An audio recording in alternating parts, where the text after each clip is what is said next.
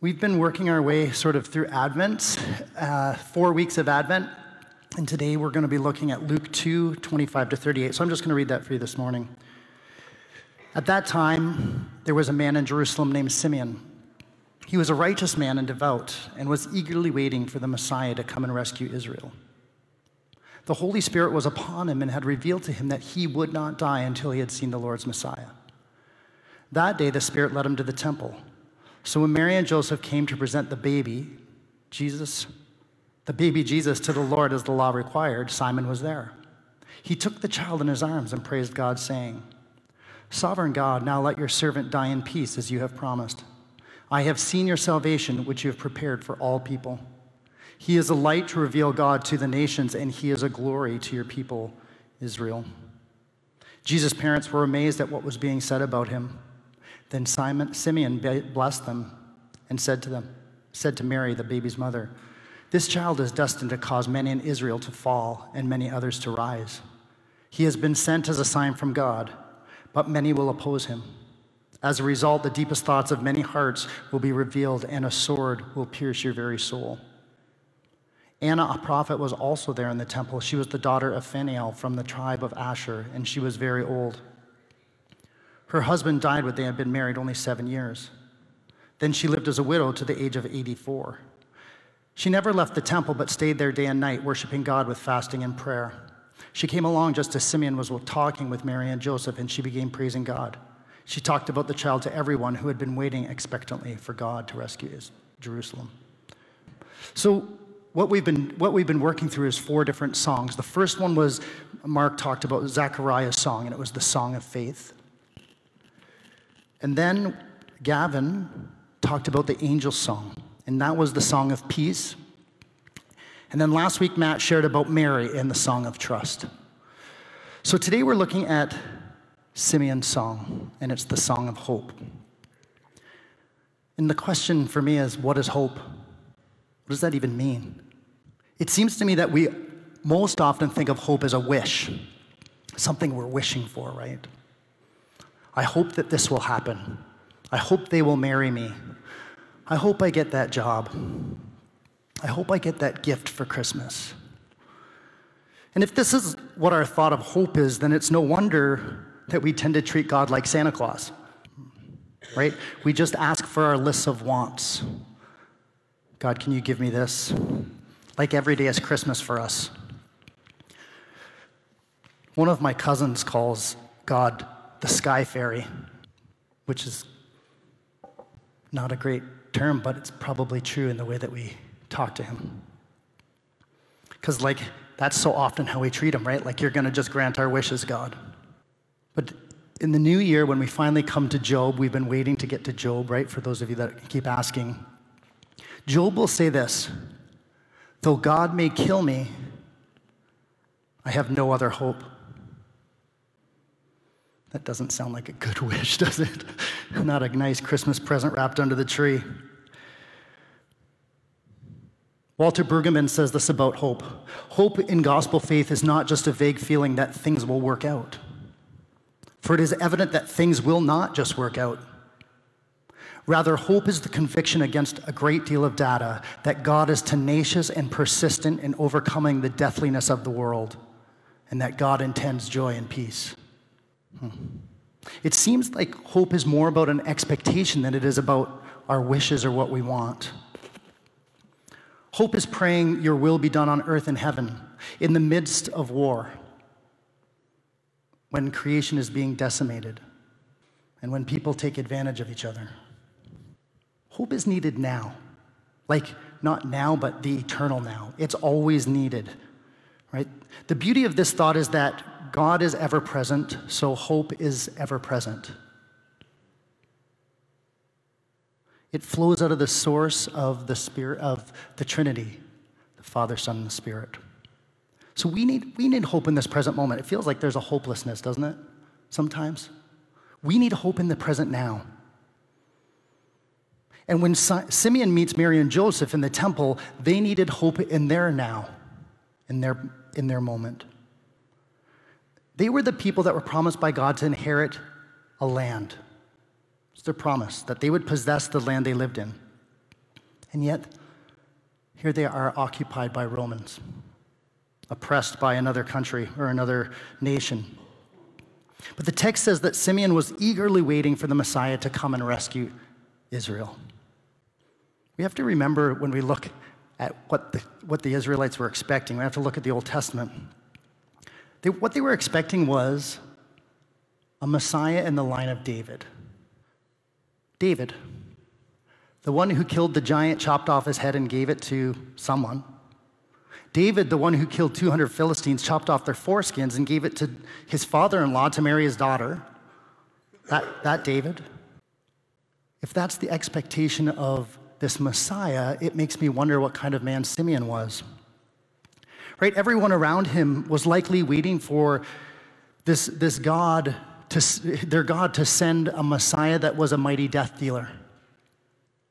But Simon, Simeon encounters a child and he recognizes the promised one. We should pray that we have the eyes of Simeon, eyes to see beyond our own disordered attachments to the presence of the ever present, right? Isn't that a great phrase? I just threw that in there. Dis- disordered attachment. It's actually not my phrase, it comes from St. Ignatius. St. Ignatius talked a lot about disordered attachments. Right? These are the things that we hold on to that get in the way of us encountering God. And, and this isn't that God isn't present to us when we have these attachments, because He is always present. It's that we aren't present to God. So, disordered attachments, I think sometimes it's even our very own, atta- our very own thoughts of God. And we see this happen with the religious leaders throughout the New Testament, right? Their idea of God keeps them from seeing Jesus, God in the flesh. I want to read to you the first principle and foundation of, of the Ignatian exercises because it talks about the disordered attachments. Let me read it here. The goal of our life is to live with God forever. God who loves us gave us life. Our own responsive love allows God's life to flow into us without limit. All the things in this world are gift from God, presented to us so that we can know God more easily and make a return of love more readily. As a result, we appreciate and use all these gifts of God insofar as they help us to develop as loving persons. But if any of these gifts become the center of our lives, they displace God and so hinder our growth towards that goal in everyday life, then, we must hold ourselves in balance before all of these created gifts, insofar as we have a choice and are not bound by some obligation. We should not fix our desires on health or sickness, on wealth or poverty, on success or failure, or a long life or short one. For everything has the potential of calling forth in us a deeper response to our life in God. Our only desire and our one choice should be this I want and choose what leads to the deepening of God's life in me. That's beautiful. Nothing should get in our way. And it seems like Simeon had already experienced freedom from many of his attachments, right? To this idea of God as a warrior, for sure. Because he experiences God's presence in this helpless baby. That image of Simeon letting go of his attachments as he holds a child, it could be a very powerful image for us. Right, especially at this time of year, every time we see the Christ child in a nativity, in a creche, or whatever we call it, we could be asking God to help us to let go of things that hold us so that we can hold on to Him. But Simeon sees something different. In his song, it's not really, he doesn't sing it, but we call it a song. He says, I have seen your salvation, which you have prepared for all people, in a baby. Wild. The Messiah was to rescue Israel from their oppressors. Right? But Simeon also knows of God's greater plan, right? He sees the child in the temple, and he would have known why they were there. At eight days old, Jewish parents took all of their sons to the temple to be circumcised.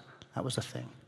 And then at 40 days, parents were to present firstborn children, firstborn males, in the temple for purification. And this, you see this in Exodus 13. I'm going to read it. Uh, Exodus 13, 11 to 16. This is what you must do when the Lord fulfills the promise he swore to you and your ancestors. When he gives you the land where the Canaanites now live, you must present all firstborn sons and firstborn male animals to the Lord, for they belong to him. A firstborn donkey may be bought back from the Lord by presenting a lamb or young goat in its place. But if you do not buy it back, you must break its neck. However, you must buy back every firstborn son. Thank you, God. And in the future, your children will ask you, What does this mean? Then you will tell them, With the power of his mighty hand, the Lord brought us out of Egypt, the place of slavery. Pharaoh stubbornly refused to let us go, so the Lord killed all the firstborn males throughout the land of Egypt, both people and animals. That is why I now sacrifice all the, that is why I now sacrifice all the firstborn males to the Lord, except that the firstborn sons are always bought back. This ceremony will be a mark branded on your hand or on your forehead. It is a reminder that the power of the Lord's mighty hand brought us out of Egypt. So Mary and Joseph had brought Jesus to the temple to be reminded of the salvation of the oppressing, the oppression in Egypt right? The oppression of their people. And Simeon sees the child and he remembers God's salvation in the past. And he knows that God's plan is the salvation of all people. He extends the promise to all people. He says, I have seen your salvation, which you have prepared for all people. When my daughter Kira was young, really young, one of her first, I've asked if I could share this, by the way when she was really young, an early Christmas, probably just when she was like speaking well, so I probably three or four, we were opening presents, and it was probably 5 a.m. because Cole could never sleep in on Christmas morning. So they probably already went downstairs and woke up Kaylin, and they're all at the tree. And we started passing out presents, and Kira got something. It was, uh, I think, some kind of My Little Pony of some sort. And so she opened it, was very excited, and held on to that thing like it was life. And then other people opened presents, and we passed Kira another present. She looked at me and said, No thanks, I already have one. Hmm. She was satisfied with what she already had. And Simon encounters, Simeon encounters the, the Christ child, and it's enough for him. He exclaims, Now let your servant die in peace. Now, I hope we don't see a My Little Pony and say, Well, now let me die in peace. But but Simeon is waiting for the salvation of his people, for the oppressors to be overthrown. But the presence of a child is enough. Simeon finds hope in the midst of oppression. He doesn't have the benefit like we do of knowing the whole story of that child, right? Like we know that he goes on to die a, a violent death, but he doesn't bring violence.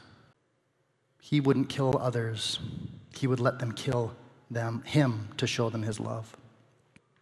Don't we most often base our hope on our version of how things should play out? That things will work out for us, right? That we will get that job. That's our hope. Or that that property we wanted to invest in that will sell at a ridiculous price so I can own it. Simeon followed no heavenly sign. He wasn't there for the angels to sing with the shepherds. He wasn't present for that angel song, and he didn't even witness the child in the manger. He just simply waited. I think we're too often looking for the glitz, for the bling, for the shiny, and we miss what Simon recognized the divine in a little child. Simon's expectations were met in the present based on the, that hope of new life in front of him, this child. I wonder if we could be challenged to behold the image of every child, every new child that we see. We have one here to remind us, as a reminder of God's salvation, of the new life we're given, not just for us, but for all of creation. Could we, like Simeon, find peace in the present without knowing the rest of the story or getting all the answers? Where is your hope coming from? There's only two weeks left of 2022. Where will you find hope in 2023 and beyond?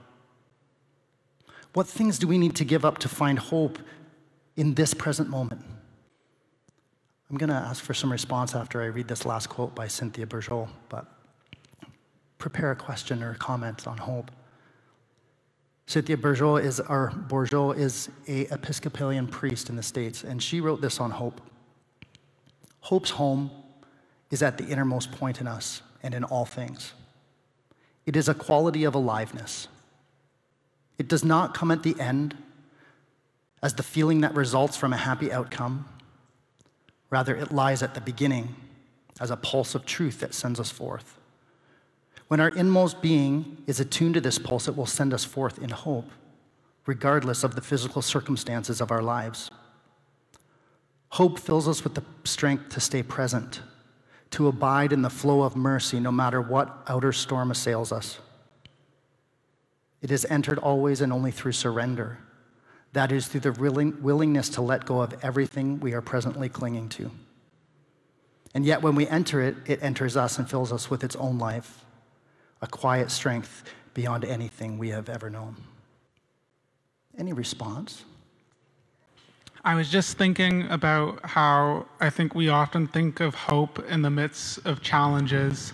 And I think that um, in the midst of those challenges, we feel that because God gave us, gave us these challenges, that we deserve hope and that we deserve these things as if hope is something that we're supposed to be rewarded with.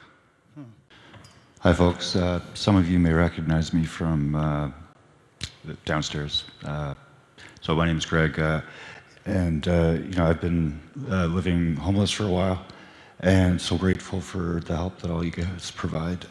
and this is a very interesting kind of apex to my week. I, have had a kind of a spiritual journey this week, and I wasn't even intending to come to the service this morning until uh, another uh, homeless peer pointed me this way as, as I was walking by. And uh, so I happened to attend service today for the first time. and I, I, sitting here, the songs and then the sermon have really touched me uh, in a way I wasn't really prepared for. Uh, but um, you know, maybe I was, I was meant to hear this to uh, to finish off my week. And kind of the, the, spiritual journey this week has been around hope. I, even wrote in my journal a little bit about um, what hope means to me versus despair. Uh, and what, what, it all came down to is uh, one thing that can never be taken away from us in terms of hope is that no matter what we're dealing with, what pain, what uh, whether it's physical pain, mental health issues, um, spiritual pain, one thing that can never be taken away from us is our capacity to extend kindness, compassion, and love to others and uh, to ourselves. And I've found that I can find hope in that, knowing that in any moment I have that capacity. Amazing. Thanks, Greg. Hi, folks. So glad to be back for at least one Sunday. I was thinking, uh, Kevin, while you were talking, that, you know, sometimes we think hope is expectation. I think there's a difference. I don't know if you explained it. You did go back and forth between expect and hope. I had a friend I had to go see one time with my husband for a little counseling, and she had a piece of paper. She'd pass out and she'd say, oh, I just want you to fill out these three columns. The first one is uh, what do you expect of yourself? Second one is what do others expect of you? And the last one was what does God expect of you? So I wonder does God have hope?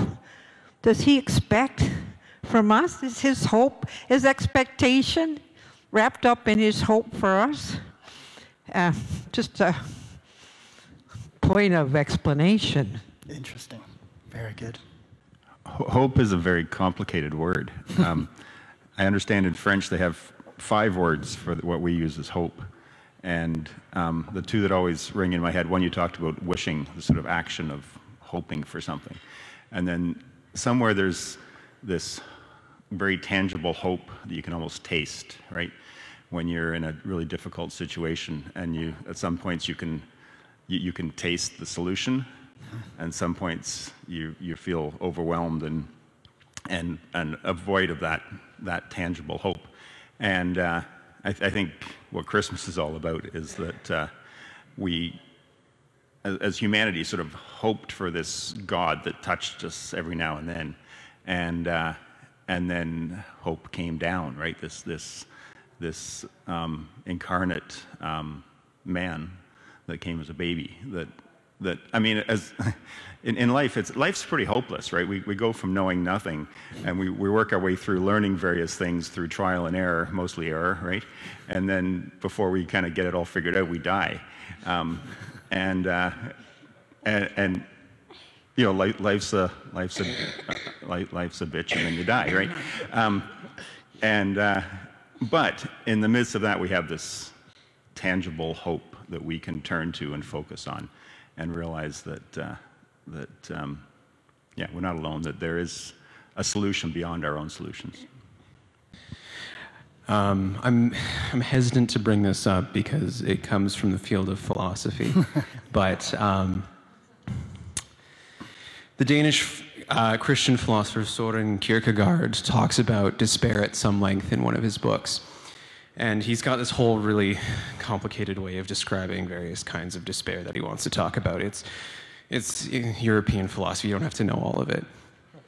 Um, the interesting thing for me, though, is his, the way that he defines despair necessarily uh, involves a relationship with God in order to escape it. He sees despair as an unwillingness to be oneself in the world before God in a way that it is both transparent and accountable and responsible to Him. And I think a lot of the time, I'm, I guess I'm a little bit reminded of Bonhoeffer's cheap versus costly grace here. A lot of the time we go for like a cheap hope that doesn't expect very much of us.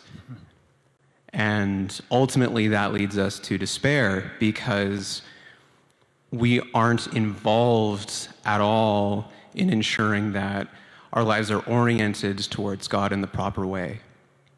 Whereas I think a more holistic view of hope involves necessarily that aspect of accountability and responsibility, specifically and especially to God, that calls us into account and into action in a way not only that we hope in the right way for the right things, but act in a way that is consistent with those kinds of hope. Yeah, I hesitate whether to say anything, but hope is very much on my mind because um, as I came in today, I'm very concerned for my friend in another country who's been going through terrible trials and tribulations that don't seem to have an end.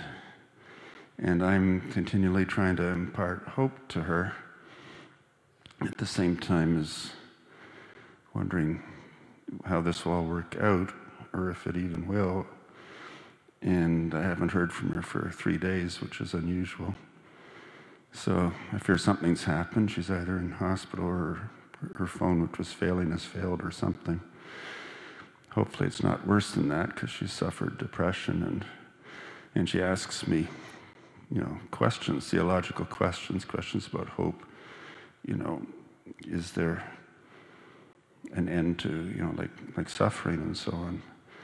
Uh, my ability to help her directly is limited. I try to help her, like emotionally or psychologically if I can, but um, her name's Nini and she's tuned into the services sometimes um, online. But um, it's out of my control, you know. And if I never hear from her again and something happened to her, it'll be tragic, but I try to have hope. So I don't know if, anything to say about it's possible it could go either way, you know. God could help her pull through, or possibly it doesn't happen this time. I'm not sure. Um, but um, yes, struggle with the hope in the face of things that are not under human control, which is a lot of things, and especially someone like this. So just wondering if you have any thoughts. Thanks. I felt like uh, Greg answered this really well. With we can't control some outcomes, but we can control our actions. That's where we find hope. That's yeah, the kindness, treating other people well.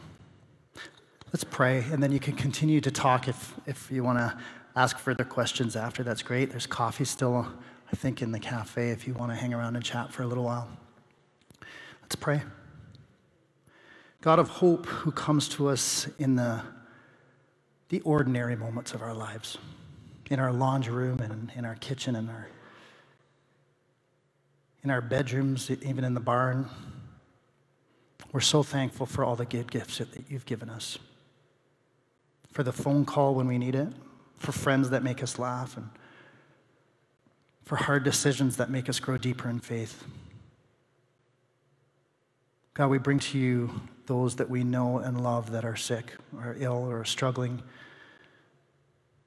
who are hurting, who are even looking for ways to make ends meet. And we ask you for your healing presence. God, we also bring before you our communities where we live. Give wisdom to our leaders. Open their minds and hearts to hear what people are saying. May our leaders work for the good of all, especially for the poor and struggling among us. And God, we bring before you our world, this garden that you planted, tend, and continue to care for. We ask for peace between nations, between brothers and sisters who are fighting, fathers and sons, and mothers and daughters. And we ask that you would help joy to infiltrate the hardest heart. Open our eyes, Lord. Help us to see with deeper vision that you accept us just the way we are. We ask these things in your name. Amen. Go in God's grace and peace.